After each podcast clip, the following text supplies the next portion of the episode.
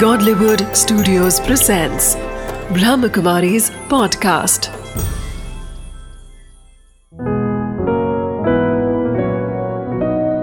ज़िंदगी बने आसान। नमस्कार दोस्तों, ओम शांति। स्वागत है आपका हमारे प्रोग्राम ज़िंदगी बने आसान में। दोस्तों, चुनौतियों को स्वीकार करें क्योंकि वो चुनौतियाँ या तो आपको सफलता की ओर ले जाएँगी या फिर शिक्षा देंगी। ज़िंदगी में कई बार ऐसा होता है कि हम हताश हो जाते हैं। हमें पता नहीं होता कि हम आगे की ओर कैसे बढ़ें। कई बार हम रुक जाते हैं।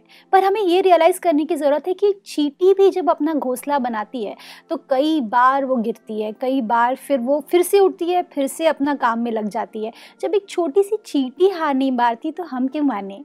है ना? इसी बात के साथ आज हम शुरुआत करते हैं हमारे प्रोग्राम की।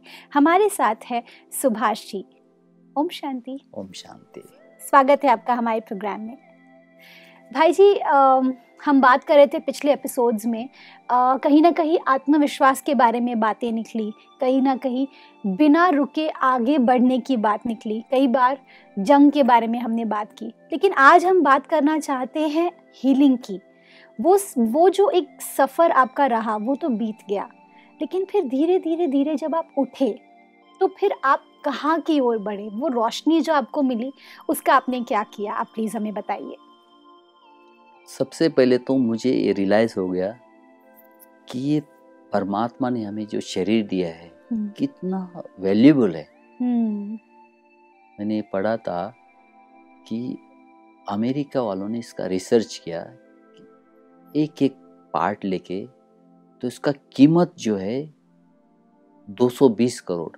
ये एक शरीर का कीमत है जो 220 करोड़। तो मैं सोचा कि परमात्मा ने इतनी अच्छी गाड़ी इतना अच्छा शरीर इतनी अच्छी मर्सिडीज हमें दिया है उसको हमें रखना कैसे चाहिए? हम्म। अगर अच्छी कार है तो उसके फ्यूल भी अच्छा डालना चाहिए। बिल्कुल। ये नहीं कि केरोसिन डाल दिया उसमें। तो परमात्मा ने हमें इतना अच्छा शरीर दिया है तो उसको रखना भी अच्छा चाहिए। और जब रखेंगे तो उससे काम भी अच्छा ले लो उससे। बिल्कुल। तो मैंने इसके पर सोचना शुरू किया कि अब मुझे क्या करना चाहिए।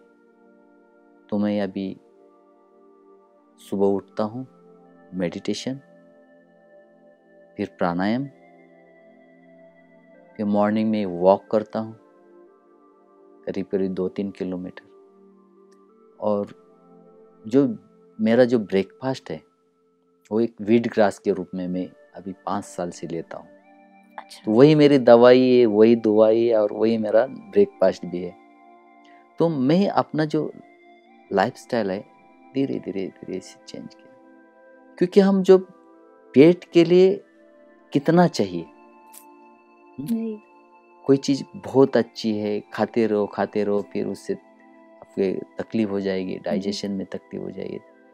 तो मैंने देखा कि ये शरीर इतना महत्व का है और इतना महँगा है हम्म, आज कभी कभी हमने पेपर में भी देखते पढ़ते हैं कि किडनी है पच दस लाख में किडनी बेच दिया किसी ने किसी ने कुछ किया तो इस न्यूज़ मिलती है।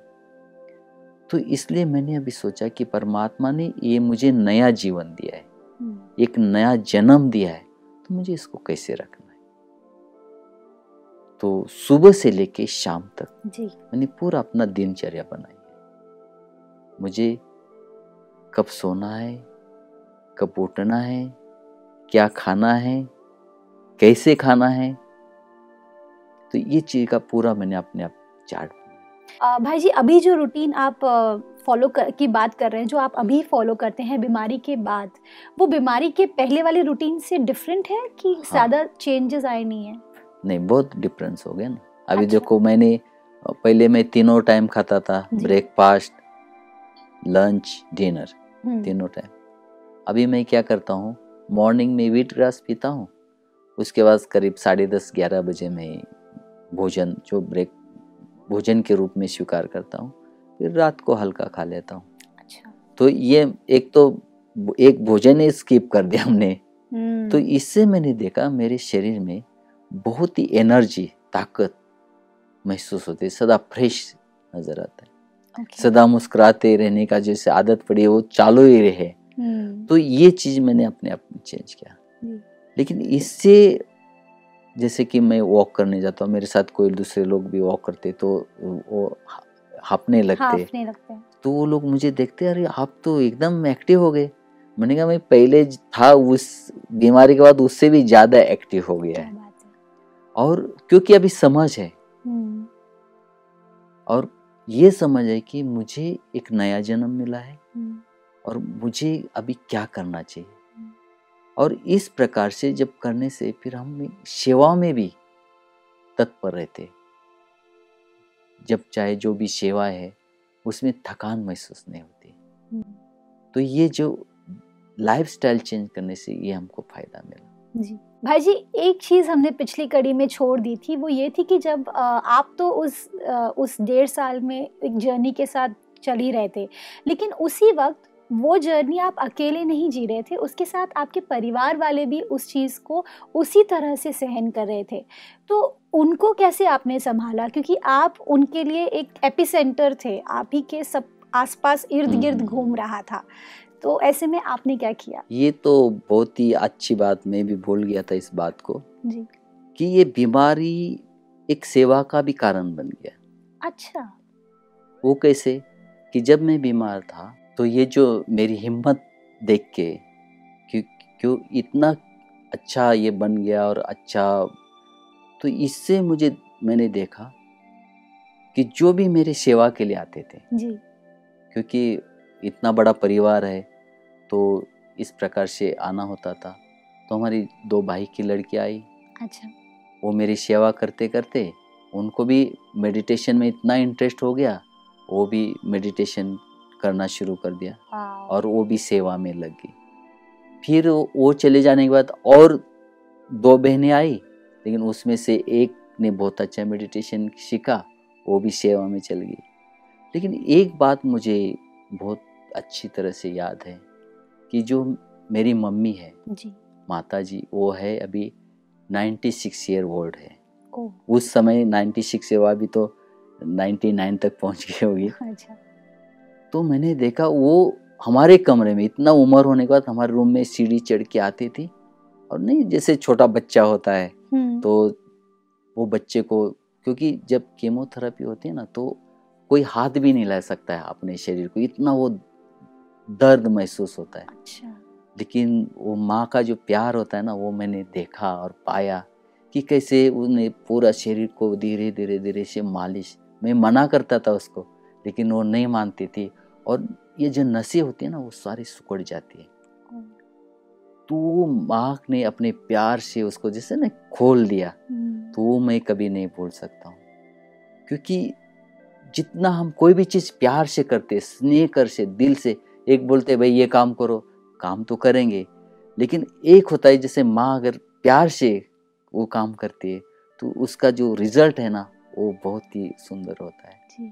तो ये मुझे बहुत दिल को भी बात लगी कि इतनी माँ बचपन में तो सेवा की माँ ने लेकिन अभी भी मेरी सेवा करी है हम्म। और वो भी दिल से तो मैं कभी भी भूल नहीं सकता हूँ। इसलिए मैं सभी को ये बताना भी चाहता हूँ कि हमारी माँ बाप का हमें कितना ध्यान रखना चाहिए। हम्म, चाहे हम कितना भी दूर हो कितना भी दूर हो कम से कम उनको एक सुबह मॉर्निंग में एक बार गुड मॉर्निंग तो करना चाहिए। फ़ोन पे भी सही अगर हम दूर है तो। तो उनके चेहरे पर देखो कितना रौनक आती है कितना खुशी होती है। हम्म, और वो जो दुआएँ होती है वो हमें मिलती है। उसका प्यार है वो हमें यहाँ तक पहुँच जाता है और हमें कोई भी परिस्थिति आती है तो आराम से हम उस परिस्थिति से निकल सकते हैं। तो ये हमने प्रैक्टिकल रूप में ये चीज़ देखी है। जी भाई जी बिल्कुल। कितनी बड़ी बात आपने कही, कहीं ना कहीं हमारे जो परिवार वाले जो खास करके हमारे माँ बाप होते हैं, उन्हें हम कितने, कई बार नज़रअंदाज कर देते हैं। एज अ यूथ जब हम बात करते हैं यंगस्टर्स की खास करके तो उनके अंदर में अपने फ्रेंड्स को लेकर के ज़्यादा प्यार होता है, अपने पेरेंट्स से भी ज़्यादा। तो ऐसे में आपकी क्या राय है उनको कि क्या, कैसे वो अपने आप, अपना जो प्यार है, वो अपने पेरेंट्स के लिए ज़्यादा बढ़ाए? उसमें तो एक चीज़ तो है कि हमारे पेरेंट्स पेरेंट्स ने हमारे माँ बाप ने हमारे परिवार वाले ने हमें क्या दिया है वो थोड़ा हमारी स्मृति में रहना चाहिए। अच्छा। रोज थोड़ा थोड़ा हमें इस स्मृति में मतलब सदा ही रहना चाहिए कि हम यहाँ तक कैसे आए। हम्म। ये हमें थोड़ा सा स्मृति भी आती है तो उनके प्रति हमारा प्यार ऑटोमेटिक जागृत हो जाता है। हम्म। और देखो जैसे कि हम बहुत जैसे अभी हमारा जो घर है इतना दूर है महाराष्ट्र में हज़ार किलोमीटर।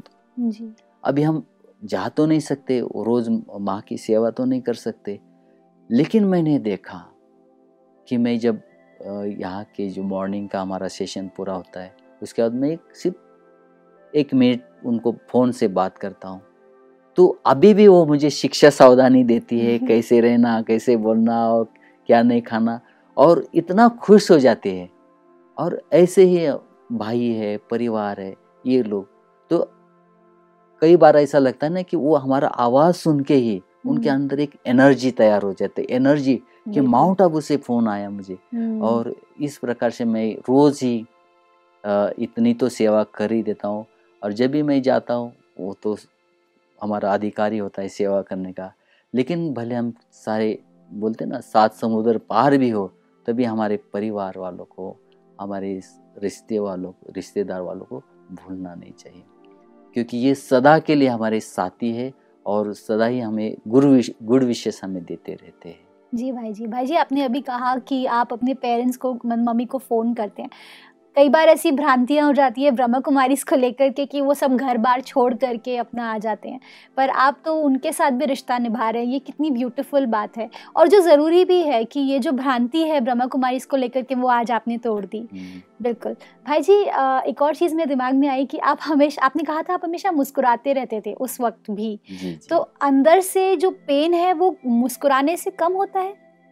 क्यों नहीं? ज़रूर कम होता है। क्योंकि अगर हम मुस्कुराते हैं। जी। सामने वाला भी मुस्कुराएगा। जी। हमारे यहाँ बहुत बड़ी हस्ती है दा, गुलजार दादी जी। अच्छा।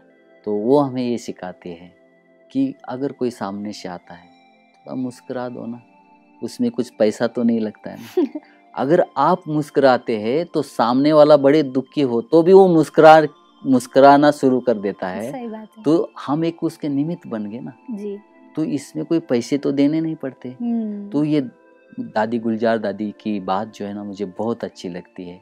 और हमें जो भी सामने आता है हम्म, थोड़ा मुस्करा दीजिए। क्या फ़र्क पड़ता है? अगर वो नहीं मुस्कराए तो हमें तो मुस्कुराए।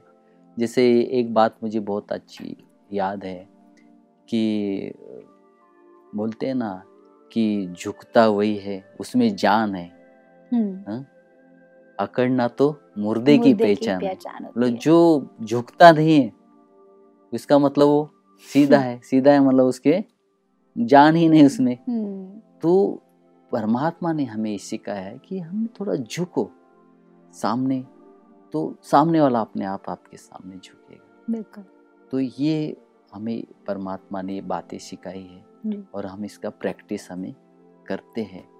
और कई बार मैंने यहाँ ज्ञान सरोवर में मैंने देखा कि एक हमारे कोई ये गेस्ट थे वो चले गए और ना, मेरा नाम भूल गए। हम्म, और उसका एक दोस्त यहाँ आया था। हम्म, तो वो दोस्त ने बोला कि देखो आप है ना वहाँ सीरिया में जाएँगे ना तो एक आपको ज़्यादा मतलब सारे तो मुस्कुराते ही है लेकिन एक ज़्यादा मुस्कुराहट आपको नज़र आएगी वही मेरा दोस्त है। अच्छा। और वो धीरे धीरे देखते देखते ना मेरे पास आया तो उन्होंने मुझे बताया कि आप फलाने से मिले थे। बोला हाँ मैं उसका दोस्त हूँ मैं आपको मिलने के लिए ढूंढ रहा था लेकिन नाम भूल गया था लेकिन आप वही निकले। तो मुझे खुशी हुई। क्या खुशी हुई? कि देखो अगर हम मुस्कुराते वो भी एक सेवा हो जाती है। बिल्कुल। तो ये मैंने प्रैक्टिकल देखा। तो ये दर्द तो कोई बड़ी बात नहीं। अगर हमारे माइंड में ये चीज़ आए कि हमें सदा खुश रहना है चाहे कुछ भी हो जाए तो ऑटोमेटिक ये दर्द भी आपका कम हो जी भाई जी। भाई जी अ, वो जो परिवार है जो आपका लौकिक मतलब जिस जो मम्मी डैडी वगैरह पेरेंट्स आपके सब है वो लोगों ने तो एक समय आपके साथ बिताया ही। लेकिन आपका जो ये ब्रह्मा कुमारीज वाला जो परिवार है उनका क्या रोल रहा इसमें? क्योंकि अ, शायद उनके साथ आप ज़्यादा समय अभी बिता रहे हैं तो वहाँ उनका भी कुछ एक रोल रहा आपके ठीक होने में? इनका तो बहुत ही ज़्यादा रोल रहा। अच्छा।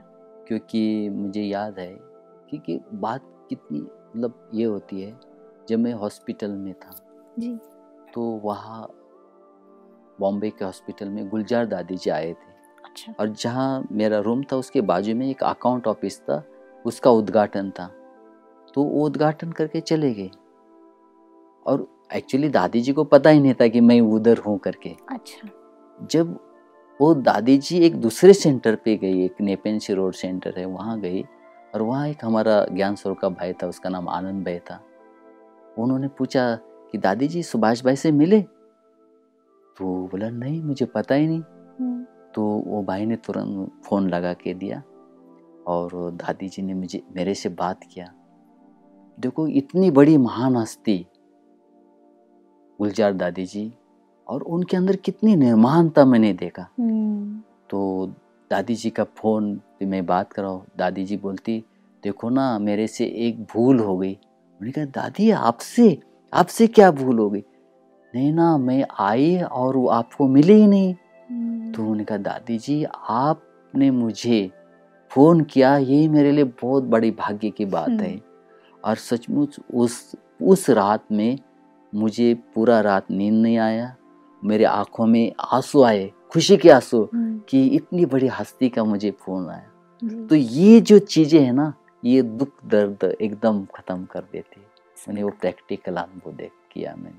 तो उनकी दुआएँ भी आपके साथ रही और आपके लौकिक परिवार की भी दुआएँ साथ रही तभी आज आप यहाँ पे हमारे साथ बैठे हैं। जो इतना ही नहीं हमारे जो परिवार वाले हैं जैसे समर्पित भाई हम्म। वो उन्होंने रोज नियम बनाए कि रोज नौ से दस हमारे रूम में आते थे वहाँ। अच्छा। रोज।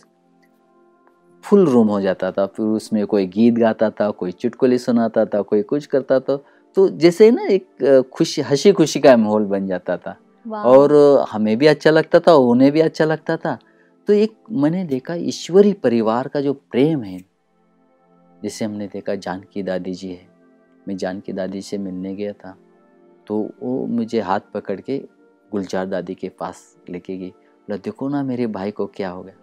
तो उस समय गुलजादा ने कहा नहीं कुछ नहीं ये तो ठीक हो जाएगा। हम्म, जैसे एक वरदान मिल गया वो चीज़ मेरे। तो ये मैंने चीज़ देखी कि अगर बड़ों की ब्लेसिंग है प्यार है तो ऑटोमेटिक ये भी चीज़ें हमें बहुत अ, काम आती है और बहुत आगे बढ़ाती है। जी भाई जी। ऐसे हमारे जैसे डिपार्टमेंट वाले भाई है मैं बीमार हूँ तो भी हमारे पूरा डिपार्टमेंट जो डाइनिंग जो भी हमारे भाई है इतना प्यार से मिलजुल के सब काम कर रहे थे। तो कोई बड़ी बात होती तो हमें फ़ोन से पूछ लेते थे बात करते थे।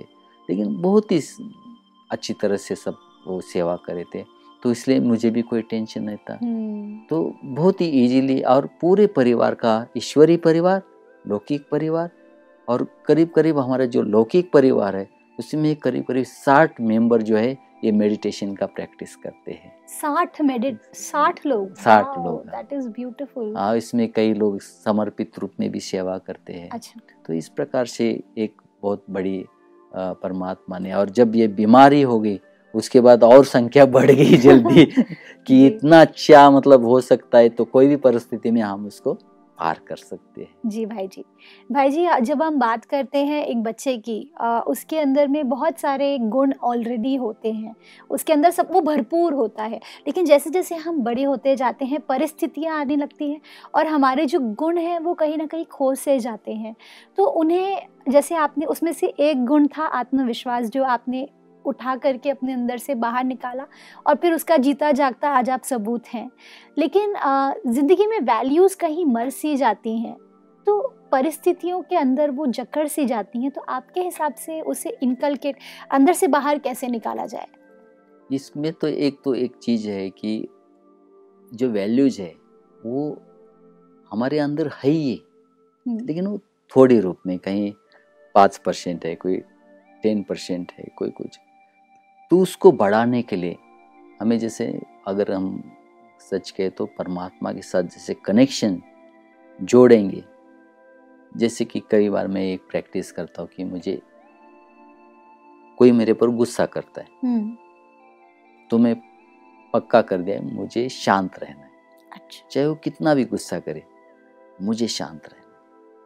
तो उससे क्या होता है? कुछ समय के बाद उसके अंदर भी चेंजेस आना शुरू हो जाते हैं। अच्छा। कई बार मैं ऐसा प्रैक्टिस करता हूँ कि मुझे दस दिन बिल्कुल थोड़ा भी गुस्सा नहीं करना एक ऐसा। तो परिस्थिति आती है। हम्म। तो उस समय वो स्मूर्ति आती है नहीं मुझे ये व्रत जैसे ना कोई व्रत लेता है हम्म, दस दिन का मेरा व्रत है। तो धीरे कभी कभी एक दो बार हम फेल भी हो जाते हम्म, लेकिन धीरे धीरे धीरे वो प्रैक्टिस करते करते वो परफेक्ट हो जाते। हम्म, तो ऐसे हमारे बहुत सारे वैल्यूज़ है बहुत सारे कि कई बार हमें शांत रहना चाहिए कोई ऐसी परिस्थिति आती है शांत रहो। तो अगर शांत रहो तो वो परिस्थिति अपने आप हम पार कर सकते हैं। कई बार हमें मौन रहना ज़रूरी होता है। कोई हमें कोई बोलता जा रहा है बोलता जा रहा है अगर हम चुप रहे? कई बार ऐसे भी होता है कि हमारी गलती नहीं होती है फिर भी हमें डांट पड़ती है फिर भी हमें तो डांट है, पड़ती कई बार होता है खास करके ऑफ़िस में ये देखा है मैंने जी जी कि कई बार ऐसा होता है कि हम ऑफ़िस में अ, हम बॉस के साथ में हैं। कई बार दो तीन बॉसेस होते हैं। एक ही ऑफ़िस के अंदर में।